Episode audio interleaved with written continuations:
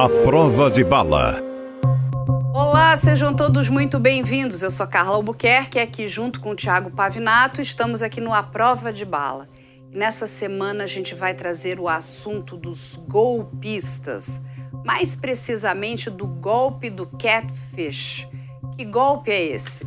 É um golpe que uma senhora de 61 anos aqui da região de Osasco sofreu no ano de 2020, Pavinato. Infelizmente, essa senhora acreditava que namorava o ator Johnny Depp e fez depósitos na conta de uma terceira pessoa, né, que o falso Johnny Depp pedia para ela no valor de R$208 mil. Essa senhora teve que vender casa, essa senhora vendeu o carro, essa senhora ficou completamente quebrada. E é conhecendo esse caso que, entrando, né, nos autos processuais, nós tivemos acesso à informação de que tantas outras pessoas foram vítimas, se não do mesmo golpe através da figura fictícia desse falso Johnny Depp, por outros meios fraudulentos, mas vítimas que depositaram dinheiro na mesma conta desse amigo brasileiro do Johnny Depp. E depois, apurando mais a fundo ainda, nós entramos em contato com tantos outros casos e nesta semana deste mês de outubro de 2022, uma notícia também tomou conta das manchetes na terça-feira. Uma senhora japonesa, lá do outro lado do mundo, de uma idade semelhante à da vítima do Johnny Depp brasileiro, também foi vítima de um golpe como esse na mesma rede social que é o Instagram, mas de um astronauta que a pediu em casamento e precisava de dinheiro para voltar para a Terra. Não, é muito triste, gente, assim. E sabe o que mais me deixa triste? É que as redes sociais se alvoroçaram e começaram a maltratar essa senhora, porque esse caso, apesar de ser de 2020, ele veio à tona agora. E aí começaram, essa senhora é burra, ela é uma tonta, não está vendo que isso é um golpe. Falta, inclusive, empatia, porque ninguém pode dizer que não vai cair num golpe. Não. Não é? A gente conhece aqui médicos, engenheiros, pessoas com alto nível de escolaridade que caíram em golpes. E assim, é muito triste. Um golpista, gente, ele é muito especializado. Muito sedutor. E ele é muito esperto. Mas até antes da gente entrar mais, até nas questões jurídicas e tudo mais, eu acho que a gente tem que deixar aqui bem claro o nome da conta. É, concordo. Né? Então, assim, era uma conta do Banco do Brasil e esse falso Johnny Depp pedia para que os depósitos fossem feitos para Antônio Roberto do Carmo. Isso está no processo. Essa senhora contratou uma advogada, que é a doutora Eduarda Chaves. Eu, inclusive, conversei com ela antes da gente gravar o programa e ela me explicou que ela processou o Banco do Brasil. E por que que ela processou o Banco do Brasil, né? Foram ali, eles ficaram 2 anos estudando, eu vou deixar aqui o Pavinato explicar isso melhor para vocês, mas o próprio banco, na verdade, informou que essa conta era uma conta fraudulenta. Inclusive, o banco devolve valores para essa senhora. E é com base nessas informações que eles tentam algum ressarcimento para essa senhora aposentada, que nós vamos deixar o nome dela aqui em sigilo, porque, inclusive, o processo, né, a juíza colocou um sigilo nesse processo. Não é isso, Pavinato? É isso. É algo bastante complicado, porque não existe na legislação brasileira uma lei, uma norma que deixe bastante claro que um banco no qual se abre uma conta para praticar golpes seja corresponsável com o golpista. Existem muitas questões jurídicas nesse caso, Carla. A primeira delas é a questão, muito antiga no direito, que é a questão do cidadão médio. Cidadão médio vem de uma ideia lá do direito romano, e o direito brasileiro, assim como o português, o italiano, o francês, o alemão, o espanhol. eles são todos direitos da mesma matriz, que é a matriz romana, que tem mais de 2.000 anos de tradição. A tradição do direito romano é mais antiga que a tradição do cristianismo. E uma das lições mais antigas do direito romano, que permanece até hoje nos direitos que nascem dessa matriz, é a questão do bonus pater familias. Bônus bom, pater pai, familias, família. O bom pai de família. Por que o bônus pater familias, o bom pai de família? Porque lá atrás, há mais de 2.000 anos, o cidadão, ou seja, aquele que poderia gozar de direitos e ser obrigado a deveres, era só o cidadão romano, homem, pai de família. Então, dizer bônus pater familias era dizer o bom cidadão. Com a evolução do direito, né, com a democratização de direitos e deveres, com essa ampliação gradativa ao longo da história, a expressão ficou.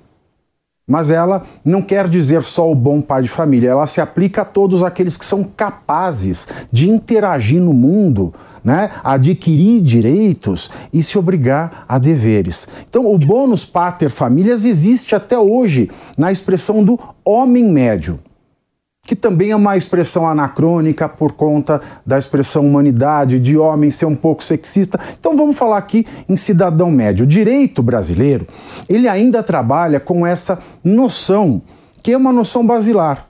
O que o cidadão médio faz? O cidadão médio é aquele sujeito que é capaz de gozar de direitos e cumprir, adquirir, ser responsabilizado por deveres. Quando nós falamos que alguém se torna maior, quando alguém hoje completa 18 anos, qualquer pessoa no país é considerada uma pessoa juridicamente capaz.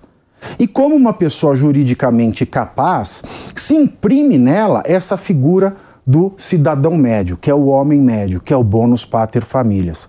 Então se presume que ele não vá cair em golpes pelo menos grosseiros, presume-se que essa pessoa sabe o que é melhor para ela, presume-se que essa pessoa não vai fazer negócio quando ela está bêbada, não vai fazer um empréstimo de uma quantia vultuosa sem um contrato, até porque, como você bem falou, até com um contrato registrado em cartório, muita gente cai em golpe, imagina sem nada escrito. Então, imagina-se que as pessoas, quando capazes e quando não declaradas incapazes por uma sentença judicial, por algum transtorno mental, elas são homens médios, cidadãos médios, que elas não vão cair em golpes. Essa é a primeira barreira que a gente precisa considerar nessa questão. E aí, até entendendo como é que se deu esse golpe, né, até para a gente poder discutir um pouco mais, eu conversei com a advogada e eu perguntei, o Johnny Depp é um ator americano, né? Ele é um cidadão americano. Que língua eles conversavam, né? Porque se aventou nas redes sociais de que, além de tudo, ele falava português. E ela me explicou que não, eles falavam em inglês. Né? Ele tramou um golpe muito bem feito em cima dessa mulher. Por quê? Vamos lembrar que nessa época o Johnny Depp passava por aquele tribunal, né, nos Estados Unidos, no qual ele se defendia das acusações de violência doméstica da esposa dele, a Amber Heard. E as manchetes dos jornais americanos diziam: Johnny Depp está quebrado, Johnny Depp está sem dinheiro, Johnny Depp está falido. E ela começou a acreditar de fato que esse Johnny Depp com o qual ela conversava era real, porque ele começou a passar muitas informações dos tribunais. E ela achou, não, eu estou tendo a sorte, eu estou de fato conversando com o real Johnny Depp. E o que acontece? De novo, como é que ele chegou também nessa mulher, né? É uma questão muito interessante, aí eu já conversei com outro grupo, né, de especialistas nessa área, que seriam os hackers do bem, que eles me contaram o seguinte, essas, na verdade, são grupos, né, de golpistas que eles ficam procurando, por exemplo. Então, eles descobrem que, por exemplo, eu, Carla, eu gosto muito do George Clooney, vamos dizer assim. Então, eu curto, eu comento, eu falo. Então, eu falo, olha, ela tá ligada ali. Você então pesquisa sobre ele, eu pesquiso sobre ele, exatamente, né? Então, assim, eles fazem a história do catfish. Então é o seguinte, de jogar ali, né, uma isca para me pegar. E aí a gente começa a conversar, então naquele primeiro momento a pessoa fica um pouco mais reticente, ah, quem é você? Até que vai se aproximando. E é lógico que essa quadrilha já mapeou essa pessoa. Ela sabe quais são as vulnerabilidades dela, sabe que a pessoa estava sozinha. Então assim, ela vai de forma ali seduzindo aquela mulher. E veja só que não é só... A gente acabou de falar da história dessa japonesa. Exato. Também. E tem muitos outros casos que a gente aqui também vai comentar. Mas aí o que eles fazem? Dado isso, eles começam a pegar fotos. E eles usam uma coisa que é muito cruel, que é a sua ignorância, né, nesse universo tecnológico, nesse universo digital. É, porque assim, nós todos estamos inseridos, né, nesse mundo digital. Mas nem todo mundo lida tão bem quanto esses, né, espertalhões. Exato. Então, até falando com eles, a primeira dica que eles deram é o seguinte, para a gente usar a famosa inteligência reversa. O que significa isso? Eu pego aquela foto que ele está usando, dizendo que é dele, e jogo no Google. Procuro ali inteligência reversa. Ali vai me mostrar o seguinte, ó, essa foto está em todos os lugares, essa foto está em todos os sites, essa foto está nos jornais, nos portais. A segunda coisa, eles usam as redes sociais. Então, quando a gente para pensar numa figura como Johnny Depp, se ele tiver uma conta no Instagram, ele terá uma conta verificada, né? Então, porque se você entrar lá e colocar Johnny Depp, vão aparecer milhões de contas de pessoas que se passam por Johnny Depp, o fã-clube. A mesma coisa no TikTok. Você precisa verificar se aquela conta é de fato uma conta verificada. E logo você vai ver o seguinte, opa, essa não é a conta verificada do Johnny Depp. Então, eles vão usando esses descuidos das pessoas. É lógico que nós vamos aprendendo, né? Aprendemos a duras penas, mas vamos aprendendo. Qual é o maior problema disso tudo, Pavinato? É que essas mulheres, não são só mulheres, o golpe também acontece com homens, elas fazem esse depósito de livre, espontânea vontade. Ou seja, não tinha uma arma na cabeça. Porque aí veio aquela pergunta, isso é um estelionato? Eu fui roubada? Não, você não foi roubada. É a história do golpista do Tinder, que saiu uma série aí famosa da Netflix. Aí temos a outra, né? A Anna Delvey, que na verdade se chama Ana Sorokin, que é uma russa que se passava por uma alemã, filha de milionários. Como é que eles aplicavam? E olha que eles eram, inclusive, mais ardilosos, porque a grande maioria desses golpistas, a pessoa nunca nem viu. Já o golpista do Tinder... Nem ouviu, né, na verdade. Exatamente. Nem ouviu, só viu teclar. Ele tinha lá, ele criava uma vida toda falsa, ele pegava o seu dinheiro, gastava comigo, aí pegava o meu dinheiro. E assim, mas o que acontece? As pessoas davam o dinheiro. Tanto que o golpista do Tinder, ele não é preso pelos golpes. Ele é preso por falsificação de documentos. E agora ele está, enfim, a família, porque ele também se impersonava, né? Ele dizia que ele era filho de de uma família de milionários, de diamantes de Israel. E aí essa família, que é muito rica, está processando esse homem. Exato. Por falsidade ideológica. Exato. Então veja só a quantidade de problemas e a dificuldade, né, de como agir em cima dessas pessoas. Como é que a gente prende, né? Como é que a gente para? Porque existe algum dispositivo legal para parar essas pessoas? Porque as pessoas vão onde? Vamos na delegacia, mas o delegado fala, mas você foi coagido? Tinha uma arma na sua cabeça? Exatamente. Essa questão do Johnny Depp, do Instagram, né? O Johnny Depp, é até engraçado falar, porque a gente ultrapassa nessa questão do cidadão médio, né? Ela era uma mulher, neste caso, com instrução, né, com meios, que se apaixonou, foi pega numa vulnerabilidade. E Quando a gente fala do golpista do Tinder, teve lá a falsidade ideológica, né? Você falsificar um documento público. Aqui a gente também nem pode falar em falsidade ideológica, porque foi feito um perfil, né? Foi feito um perfil, esse perfil não é verificado. Eu também tenho a questão aqui da ser enganado por... Vamos pensar no dinheiro falso? A própria falsificação de moeda, ela não condena ninguém quando a falsificação é grotesca. Se eu tenho uma falsificação grotesca, a pessoa que fez um dinheiro, né, uma nota de R$200 falsa de maneira grotesca, a pessoa ela não é presa por falsificação, porque a falsificação ela tem que ser aquela apta a enganar. Então não aconteceu nada disso no caso do golpista. Eu não tenho um perfil do Johnny Depp que se fale, nossa, e por isso, né, essa faixa etária. As notícias falam, né, idosa de 65, 61, e a gente pensa naquelas senhorinhas, nas idosas, nas mulheres Sim. de 61 dos anos 70, 80. Mas a questão é, as pessoas na faixa dos 60 anos não sabem lidar nesse mar tecnológico. Sim. Elas não sabem fazer uma checagem reversa.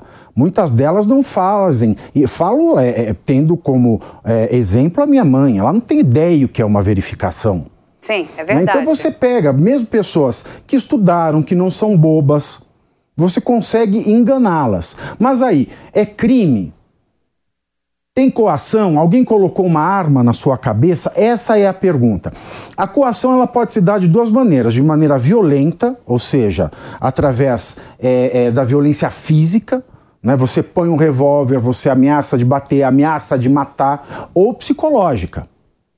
Ah, eu tenho fotos aqui suas, você nua fazendo sexo, eu vou soltar para todo mundo. Então você faz uma coação, seja ela física, seja ela psicológica, e a pessoa cede, tá aí um crime. Eu tenho a coação. Na Itália tem um caso muito interessante, que é o caso da Wanna Marchi. A Wanna Marchi, ela foi a vendedora de televisão mais famosa da Itália nos anos 80 e 90, que ela foi presa no começo dos anos 2000. Ela começava vendendo creme, coisa para beleza, nada funcionava, mas ela foi tendo um banco de dados, ela tinha um banco de dados com quase 300 mil italianas. Ela era uma potência. A certa altura da vida, quando os negócios dela não estavam mais bons, ela conheceu um brasileiro que fazia magia. Aí ela e a filha dela, que era sócia dela, grande parceira, faziam um programa da Wanna Marchi e o Mago. O que acontecia? O Mago oferecia os números da sorte para você ganhar na loteria. As pessoas compravam o número da sorte. Aí não ganhavam na loteria, aí ligavam de volta, era aí que começava o golpe. Você tem um malóquio na sua vida, né? Você tem uma maldição. E só o mago pode quebrar a maldição. E aí ele começava a vender tratamentos espirituais e amuletos a preços exorbitantes. E depois, com a ganância era muito, ela ficou muito rica. Ela tinha vila no lago de Como, mansões pela Itália, tanto ela quanto a filha, quanto tal do Mago do Nascimento, que mora no Brasil hoje, né? Voltou, ele fugiu da Itália, mora na Bahia, que é o estado natal dele. Elas começaram a ligar para a base de dados das clientes dos anos 80, que já estariam mais senhorinhas, para fazer esse prenúncio, né, de que na vida delas tinha uma maldição. E uma dessas senhoras, de quase 80 anos, ela ligou para um programa de televisão e eles acompanharam toda a chantagem. É aí que elas caíram e foram presas. Essas, sim, cometeram crime porque elas coagiam as vítimas, coagiam moralmente, espiritualmente. As pessoas, elas tinham pavor daquilo. Agora, aqui no Brasil, nós não podemos falar em coação. Porque, por mais que eles saibam fisgar a carência das pessoas, fisgar a carência não significa coagir. Porque tudo foi pedido com promessas, com juras de amor. E a coação, ela é algo ruim. Eu não posso coagir alguém fazendo juras de amor. Então, o que dá para fazer com eles no Brasil? No Brasil, a única hipótese que existe na esfera criminal, porque na esfera civil sempre cabe uma ação de repetição de indébito. Eu quero o meu dinheiro de volta. Porque imagina-se a situação como um empréstimo. Não teve coação, eu dei o dinheiro de livre e espontânea vontade e agora eu espero receber de volta. Então eu vou para cima dessa conta para a qual eu depositei, o banco tem que abrir os dados dessa conta, até mesmo a rede social tem que abrir os dados do dono daquele perfil para que eu possa pedir o dinheiro de volta. Na esfera criminal só pode acontecer uma coisa. A pessoa ou o grupo de pessoas, e aí já temos uma formação de quadrilha, que está aplicando esse golpe, se ele aplicou em o mesmo golpe ou golpe parecido em várias pessoas, numa população indeterminada, mesmo que determinável, mas indeterminada, eu tenho tantos números, mas pode ser mais, ou contra um povo, eu posso enquadrá-los no crime contra a economia popular, que é ganhar dinheiro, ganhar recursos de maneira ilícita através de um processo fraudulento. Mas, nesse caso, esse crime só vai ser configurado se, por exemplo, o banco que hospeda a conta dessa pessoa para a qual as vítimas fazem depósito diz, olha, de fato, essa conta ela recebe tantos depósitos de pessoas indeterminadas no mesmo período de... Então, o banco tem um papel importantíssimo, essencial, indispensável para que nós possamos saber se nós temos aí uma quadrilha que pratica crimes contra a economia popular. A pena é baixa, é de 6 a 2 anos, mas é um crime. Não, e lembrando que né, aqui na Itália também nós tivemos aquele jogador de vôlei, o Roberto Casaniga, que passou 15 anos acreditando que ele namorava a modelo Alessandra Ambrosio. É. Ele depositou na conta da golpista 4,3 milhões de reais, o equivalente a 700 mil euros. Ele nunca esteve com a Alessandra Ambrosio.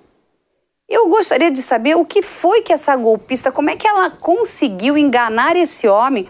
Vamos combinar que um jogador né, de vôlei é um homem jovem.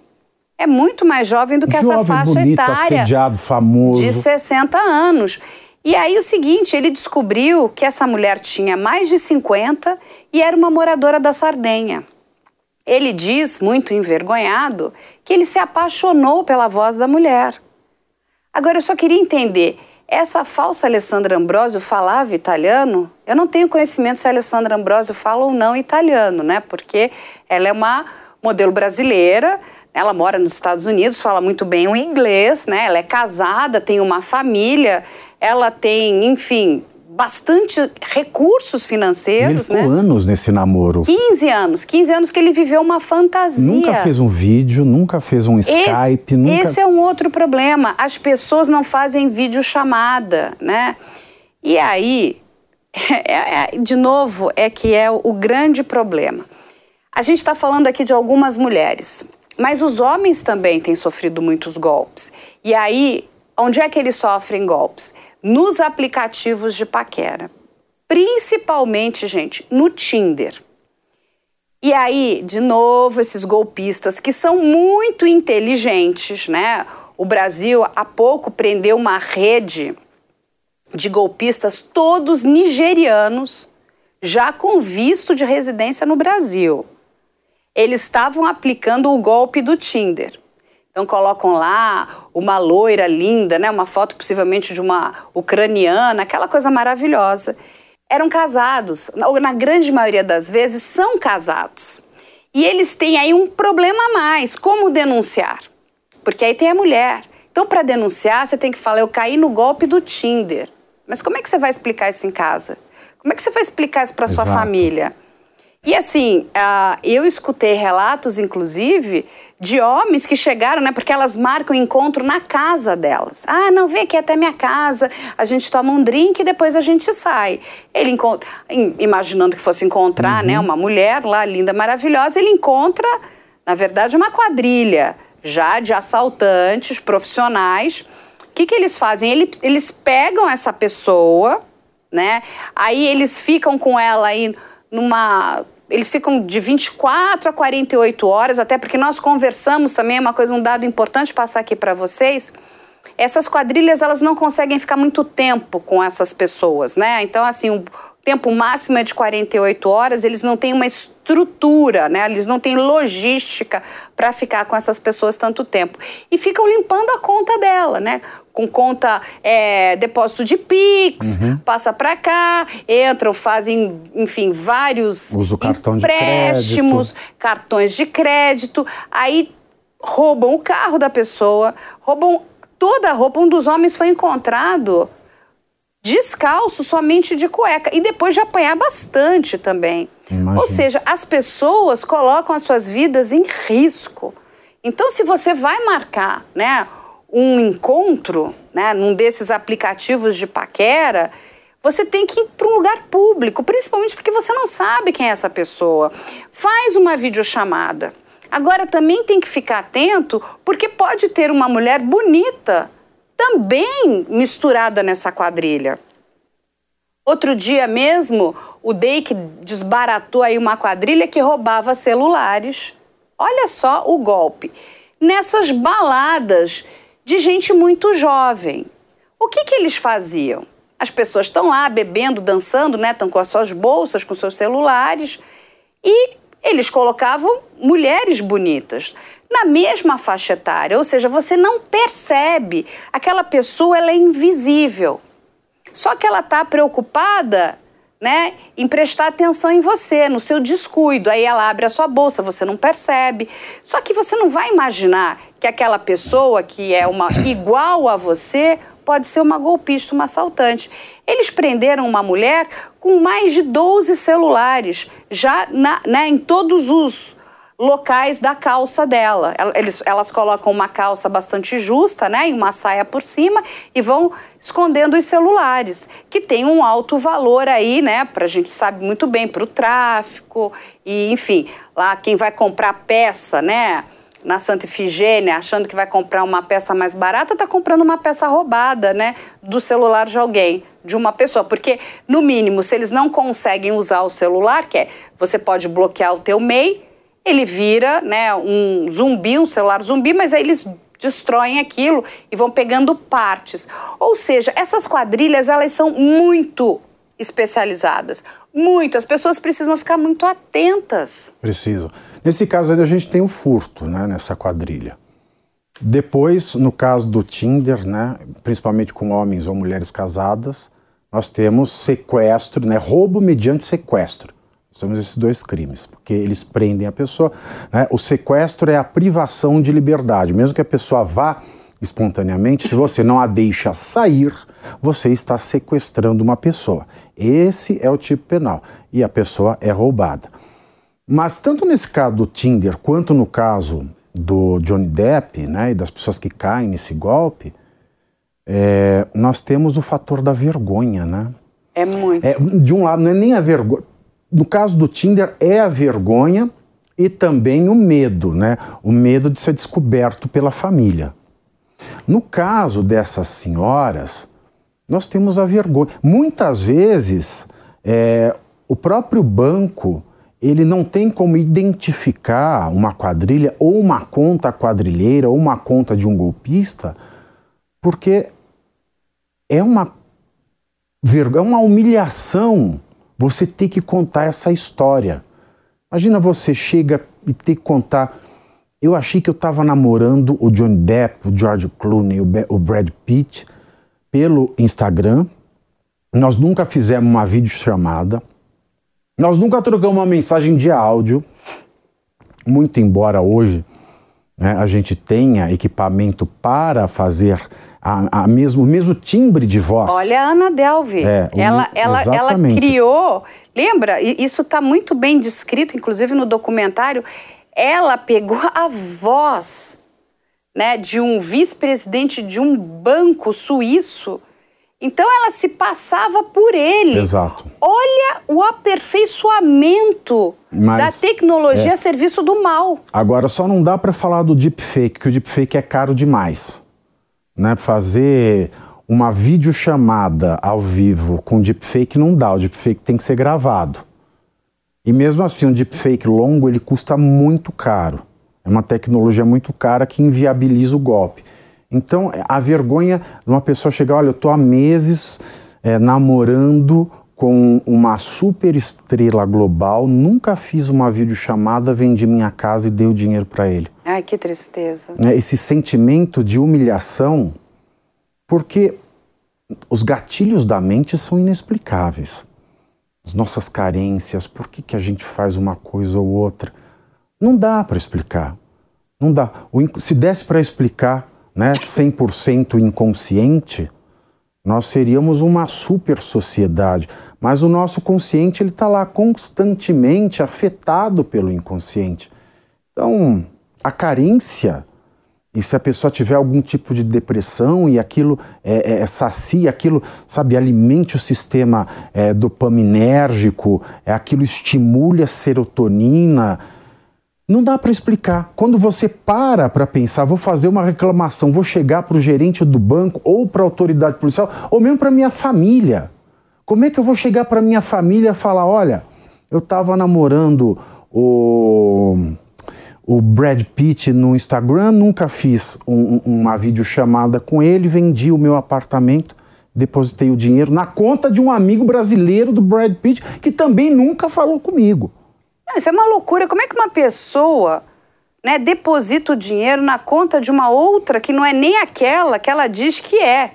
Porque aí tem uma coisa também, né, Pavinato? Eu conversei também com a diretora da área de segurança do Itaú, e ela me explicou o seguinte, que os bancos hoje estão muito em alerta, né, para essas contas novas. Porque assim, um cliente, um correntista, eu sou cliente desde 1990. Você é um cliente de longa data.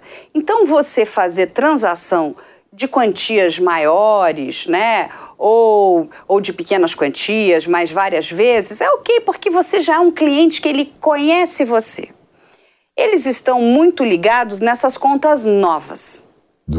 As digitais. E principalmente nas digitais, que a pessoa já abre e automaticamente começa a aparecer dinheiro. Aparece dinheiro, aparece dinheiro. E o dinheiro entra e sai muito rápido, porque o dinheiro não fica. E aí ele entra uma grande quantidade e sai espalhado para várias contas. E o que que é o golpe? Eles usam o CPF, porque aí são CPF de pessoas reais. E aí também o Pavinato pode explicar isso. E o que que ele faz? Olha, eu vou depositar R$1.000 na sua conta e vou te pagar 20%. E você me devolve 80%. Ele faz um jogo, eu vou usar teu CPF. Só que você entrou na cadeia do crime. Exato. Aí você já era. Querido, você entrou na cadeia do crime. Você está se achando super esperto? Ah, eu vou emprestar meu CPF. CPF é coisa que não se empresta. É igual cartão de crédito. Emprestou, sabe, dançou. É aquela coisa, sabe, no aeroporto, quando você vai fazer uma viagem internacional, que a pessoa, a primeira coisa que a companhia aérea vai te perguntar, alguém te deu alguma coisa para você carregar? Você mesmo fez sua mala? Exato, é a mesma coisa.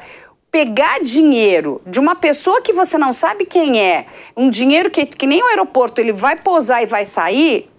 Isso aí, gente, não é coisa boa. E deixa eu só avisar também para essas pessoas, vocês serão pegos. Vocês serão pegos, porque esses golpistas estão se achando muito inteligentes, mas eu vou dizer uma coisa, a polícia não ficou para trás. Ela também, ela correu atrás do prejuízo, né, em questão de tecnologia, e está lá na frente. Exato. E essas contas estão sendo vigiadas e monitoradas. Nós, né, a gente trabalha aqui com vários desses casos, a gente tem recebido muitas informações de pessoas que têm sofrido golpe. Eu tenho trabalhado, inclusive, com alguns bancos e repassado informação dessas contas. Porque essas contas, automaticamente, você pode... Enfim, eu tenho repassado aqui para o Itaú, mas o Itaú repassa para todos os outros bancos. Vocês vão ser pegos. Porque você fazer esse tipo de golpe, não tem nada pior do que um golpista. Não. Ou uma golpista. Concordo. Você mexer nas economias financeiras de uma senhora de 60 anos, isso é cruel. Uma senhora aposentada, sabe? E na maioria das vezes são pessoas vagabundas Isso é coisa de vagabundo ou de vagabunda, não sei se é um homem, se é uma mulher, se é uma mistura de tudo ali. São vagabundos. Essas pessoas precisam ir presas. Eu sei que o Pavinato vai falar que não adianta mudar a lei, não sei o quê, mas assim, chegou uma hora que, sabe, é o que você falou. Uhum. Toda vez que alguma coisa não vai bem, a gente precisa melhorar as nossas leis. Exato. Agora, olha a vulnerabilidade dessas pessoas. Não interessa se é por carência. Gente, isso é triste.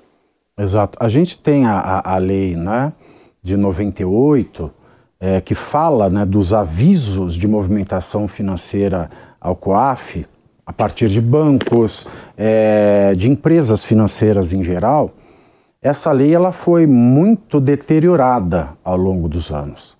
Né? Ora você tem que informar tanto, ora você tem que informar tanto, ora você tem que informar informações de tal natureza. Hoje, se você lê a lei que fala dessa informação das financeiras ao COAF, você não consegue compreender. Não existe mais uma obrigação clara de comunicar à COAF que foi, e essa necessidade de informação ela foi feita para coibir a lavagem de dinheiro, ela foi feita para coibir a corrupção. Essa lei hoje ela está irreconhecível, infelizmente. Então eu não posso nem falar que o banco ele tem a obrigação de informar uma movimentação suspeita, porque eu não consigo depreender isso da lei. E sempre quando a lei ela não consegue ser clara, é melhor não fazer do que fazer. Porque nesse país, se você fizer, você pode estar encrencado. Agora, o banco ele deveria ter mais cuidado, sabendo o país que somos. É porque não adianta o banco fazer o centro cultural, o teatro, para abater imposto porque tem consciência social. A consciência social de um banco, seja ele um banco tradicional ou uma fintech, é saber o Brasil que nós somos, é ter consciência da crise de segurança pública que nós sempre tivemos. É não aderir, muito embora a questão do mercado seja muito cruel, a essa abertura de contas num só clique. Porque nós temos um problema endêmico, não só de corrupção. Porque a corrupção, ela nos afeta, mas ela não nos machuca. Nós temos um problema sério de segurança pública. Sim. E os bancos, eu concordo plenamente com você, eles precisam trabalhar essa questão de educar as pessoas.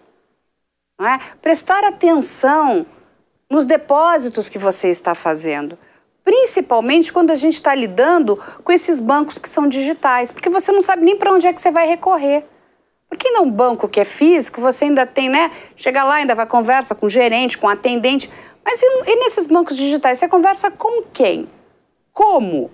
Se você não for muito, né, esperto na tecnologia... Se tiver muita paciência também. Você fica, né, à mercê. Agora, deixa eu fazer uma pergunta aqui para o Pavinato, né? A gente tem o nosso nome de batismo. Exato. Mas a gente também pode ter o nosso nome social. Sim.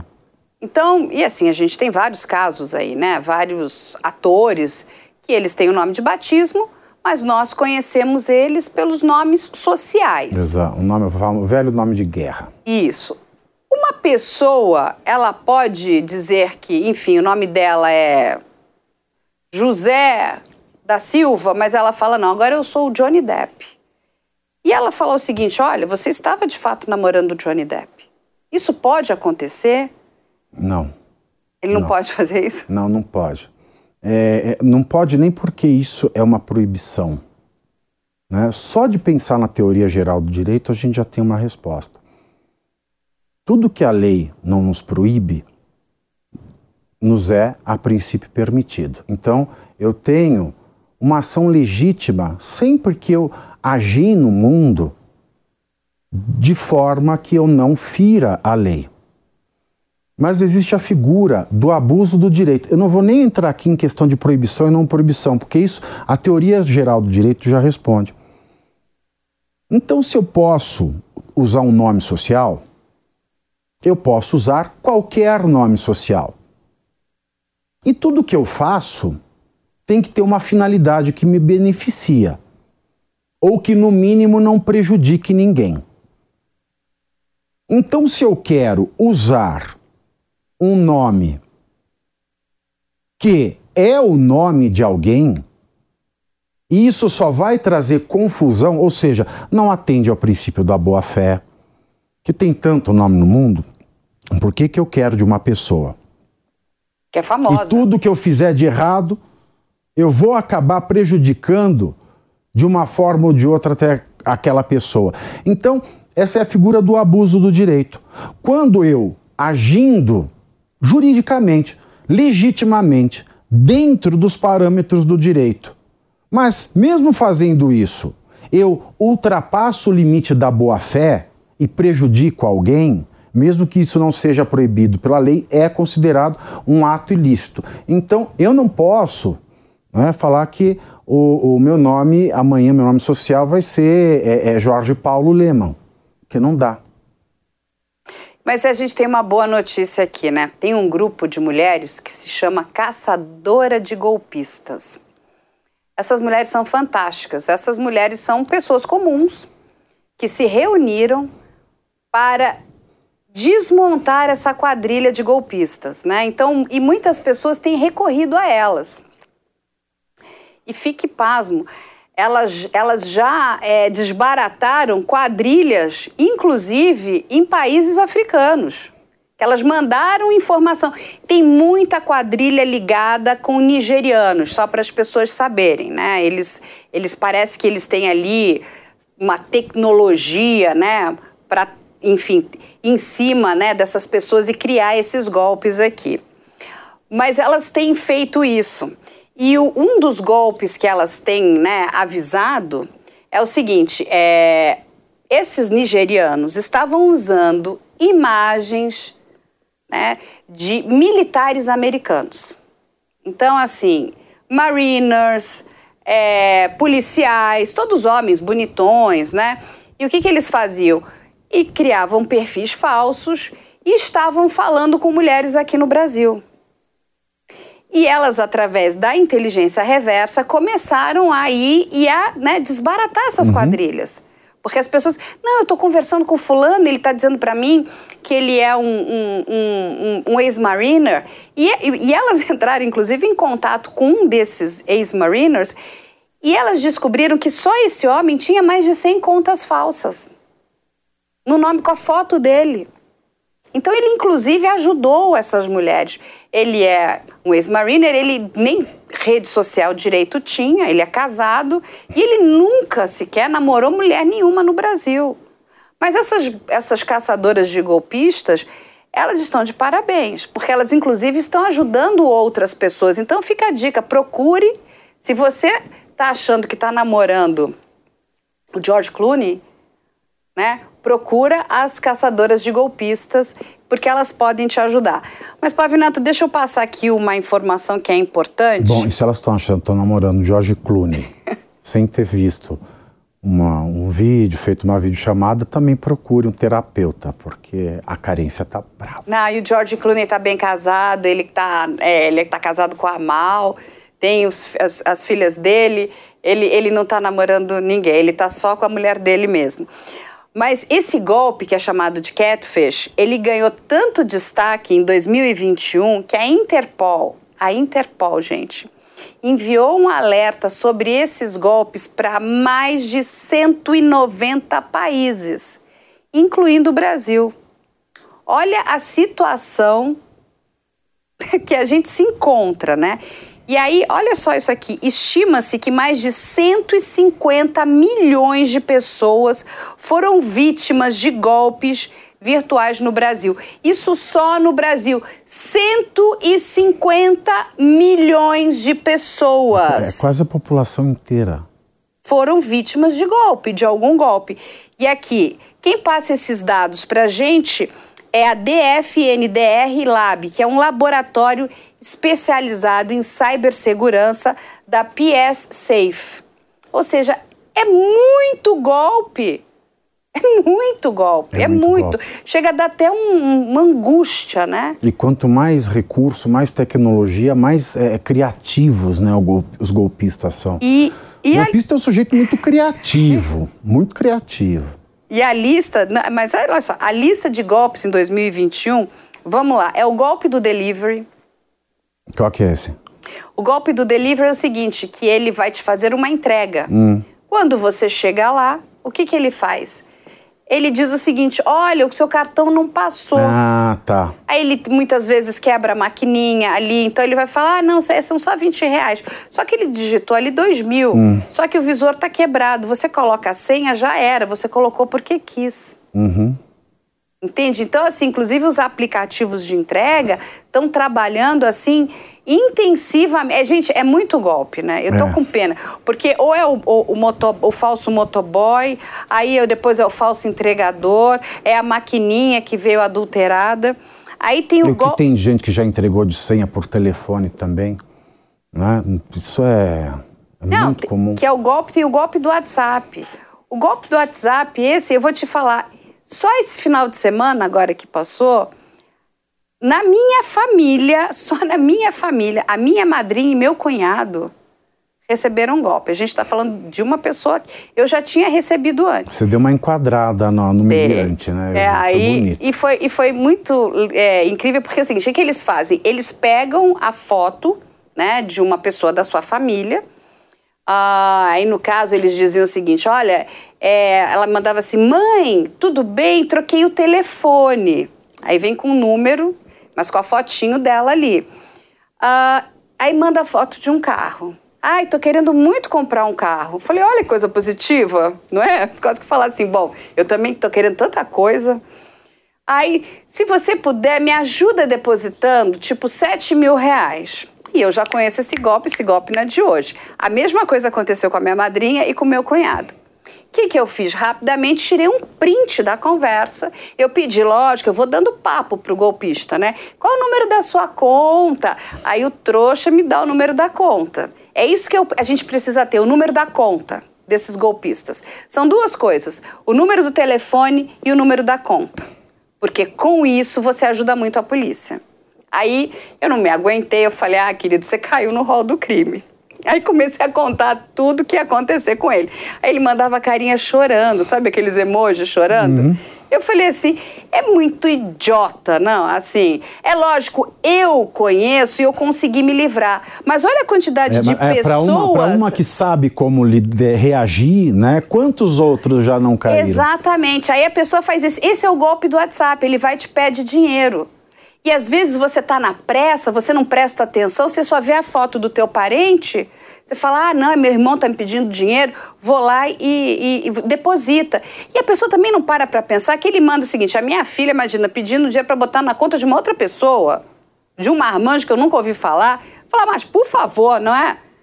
É assim, aí temos o outro também, que foi o golpe da vacina. É sempre um monte de problema, né? É o telefone que mudou, é a conta que tá bloqueada. Olha só. É sempre uma enxurrada de merda na vida da pessoa que você fala, porra. Aí teve o golpe da vacina. Esse golpe foi muito, muito utilizado. O que a pessoa fazia? Todo mundo desesperado para tomar a vacina. E a pessoa falava assim, olha, você me faz um depósito que eu mando a vacina na sua casa. Gente... Olha só, não tem como acontecer isso, porque a vacina, na época da Covid, só quem poderia comprar e distribuir as vacinas eram os governos. Ninguém! Não é que nem você vai lá, eu quero tomar, sei lá, uma vacina de gripe, eu posso ou tomar pelo SUS ou eu posso comprar a vacina, né? Eu vou a um posto e compro uma vacina. E eles faziam, essa vacina veio, não, que era roubada? Então, esse é o problema de país corrupto, né? Você sempre acha, olha, tem algum corrupto aí dando um jeitinho, ele tá ganhando um dinheiro e eu vou tomar minha vacina. Isso é a dose de ganância, né? A pessoa, ela quer se aproveitar, ela quer... Porra, que puta oportunidade. A ganância mata Qualquer pessoa. E aí, golpes que envolviam o Pix. Esse do Pix, aí tem uma história dessas caçadoras de golpista que é maravilhoso. O que que uma delas fez? É sensacional. Ela começa a conversar também com o golpista, não, eu tô precisando do dinheiro e não sei o quê. E ela falava assim, lógico, quanto que você precisa? E aí ela falava assim, X, sei lá, R$2.000. O que que ela fazia? Pegava um envelope, sem nada, e depositava. E dizia que, ó, depositei R$2.000 na sua conta. Quando que você vai me devolver o dinheiro? É lógico que quando abria não tinha nada no envelope, que é aqueles depósitos que você faz no caixa eletrônico. Uhum.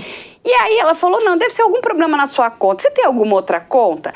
Ela foi desbaratando várias contas do golpista. Gente, essa mulher essas mulheres são sensacionais. Eu tô apaixonada pelas caçadoras de golpistas. Eu quero fazer parte desse grupo. Eu vou pedir para ser adicionado, que eu quero correr atrás de golpista.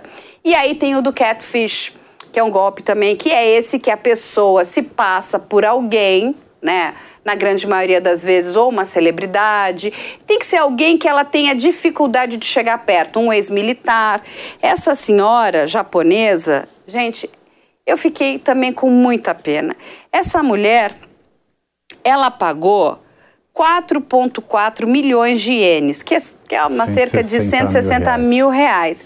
E sabe o que o golpista russo falava para ela? Ele falava assim, eu tô aqui no espaço, tô apaixonado por você e quero voltar pra Terra. Eu troco pro busão, pra pegar o busão, tô sem dinheiro. Eu tô sem dinheiro pra pegar ônibus, você não pode me ajudar. Mas a pessoa não para pra pensar assim, não. Aí, assim, com todo respeito às pessoas que são vítimas, né, porque é muito triste isso. Mas olha só, é um Google rápido, porque assim, há pouco, né, esses grandes bilionários... Lembra dos e-mails que a gente recebia? Sim. Eu sou o herdeiro do sheik, do faraó, do rei da Abissínia, e eu só posso receber a minha herança se você me depositar $100.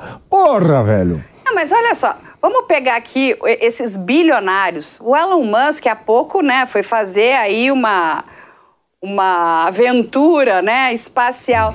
Gente, ele gastou bilhões de dólares.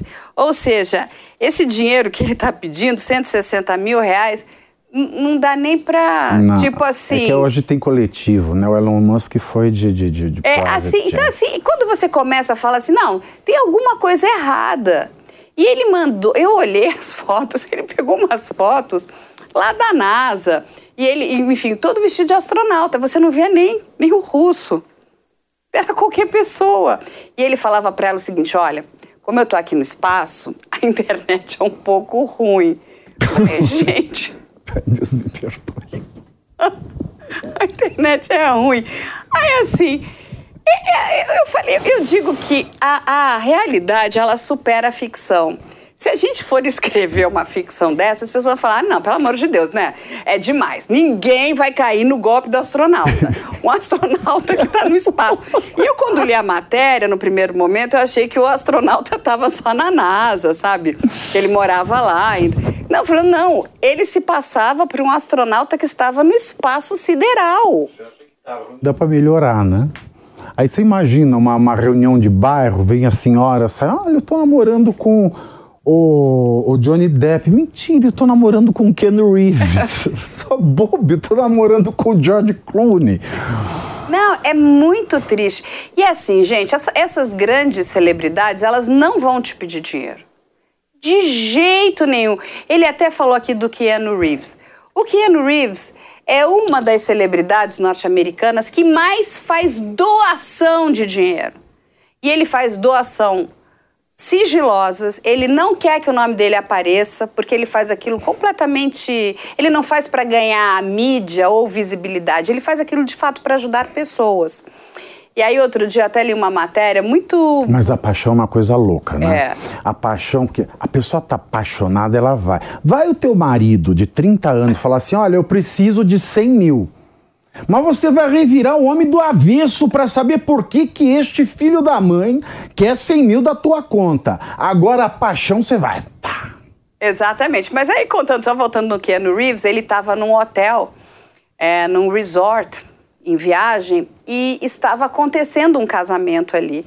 E aí a noiva falou, ah, eu Keanu, né? Ele falou, ah, eu estou casando. Ele falou, ah, se você me convidar, eu estaria no seu casamento. E ele de fato foi, mas era o Keanu Reeves, que estava hospedado no hotel, teve a gentileza de conversar com aquele casal e entrou ali para ficar um pouco com eles. E aí tirou fotos e tudo mais. Mas era o verdadeiro Keanu Reeves, né? Pavinato não era o falso, porque inclusive tem um que é um fake também, Keanu Reeves, no TikTok, que ele coloca Official Keanu Reeves. Gente, tem que tomar muito cuidado. Tem. E não existe máscara do Missão Impossível, gente. Não existe a máscara do Missão Impossível, tá? Não tem. Gente, é uma realidade triste, mas os golpistas estão aí. Então, o que a gente precisa fazer? A gente precisa se proteger, né? Eu sempre digo aqui pro Pavinato, é muito triste, porque tudo acaba virando caso de polícia, né? A polícia tem que resolver tudo. Porque tem a vergonha. Isso que é pior ainda. Mas a polícia tem que resolver tudo. A polícia tem que resolver homicídio, a polícia tem que resolver roubo, furto, briga, desinteligência, estupro. A polícia tá em tudo. E assim, a gente de alguma forma também precisa ajudar. E a gente precisa se educar. Agora, seriamente falando aqui, né? Não deixa ninguém mexer na sua carteira. Se um golpista te pedir 5, você volta. Se alguém te pedir dinheiro, fala, olha, me empresta 5 mil, você responde para ele, menino, mas eu ia te pedir 10. Tô pior do que você. Porque assim, meu avô já dizia, dinheiro não se empresta. Dinheiro você dá. E se a pessoa que te pediu emprestado te devolver, tá tudo bem. Então você só empresta aquilo que você pode dar. Porque se aquilo for te fazer falta, não empreste, nem que seja pro amor da sua vida, para aquele homem mais maravilhoso da face da terra. Não faça isso. Não deixa ninguém mexer nas suas economias, na sua estabilidade financeira. Não tem amor que valha, viu? Não, nem estabilidade emocional, porque uma coisa depende da outra. E como o Pavinato aqui bem falou, se sua mãe chegar em casa dizendo... Se a sua mãe chegar em casa falando, olha, meu filho, eu tô namorando o Brad Pitt, dê mais atenção para sua mãe. Com certeza, sim. Eu acho que nós também precisamos ficar vigilantes e ajudar os nossos pais, né, os nossos familiares, ou aquelas pessoas que nós entendemos aqui que estão perto da gente, que são mais inocentes, né? Eu acho que a gente precisa trazer esse assunto cada vez mais da questão, né, da educação digital. É a educação digital. Não adianta, nós fazemos parte desse universo. Precisamos, então, estar mais alertas e menos vulneráveis, né? O problema é a paixão. A paixão é indescritível. A paixão é uma coisa, não se explica. Tem um estudo muito antigo que diz que a paixão deixa a gente meio débil, né? É intelectualmente débil. Mas isso é um grande assunto. Mas, de fato, a paixão é um mistério. A gente pode trazer esse assunto para um próximo programa, né? A paixão que nos deixa débil, né? Por que ficamos débeis quando estamos apaixonados? É uma coisa para a gente refletir. Bom, pessoal, hoje a gente tratou aqui, né, desse golpe do Catfish, de alguns outros. A gente espera que a gente tenha ajudado e vamos deixar aí sempre mais informação para vocês, né, para que a gente possa, inclusive, ajudar essas pessoas. E a gente aguarda vocês no próximo sábado, no mais um A Prova de Bala.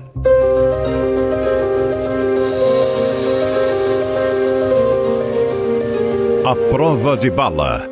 A opinião dos nossos comentaristas não reflete necessariamente a opinião do Grupo Jovem Pan de Comunicação. Realização Jovem Pan News.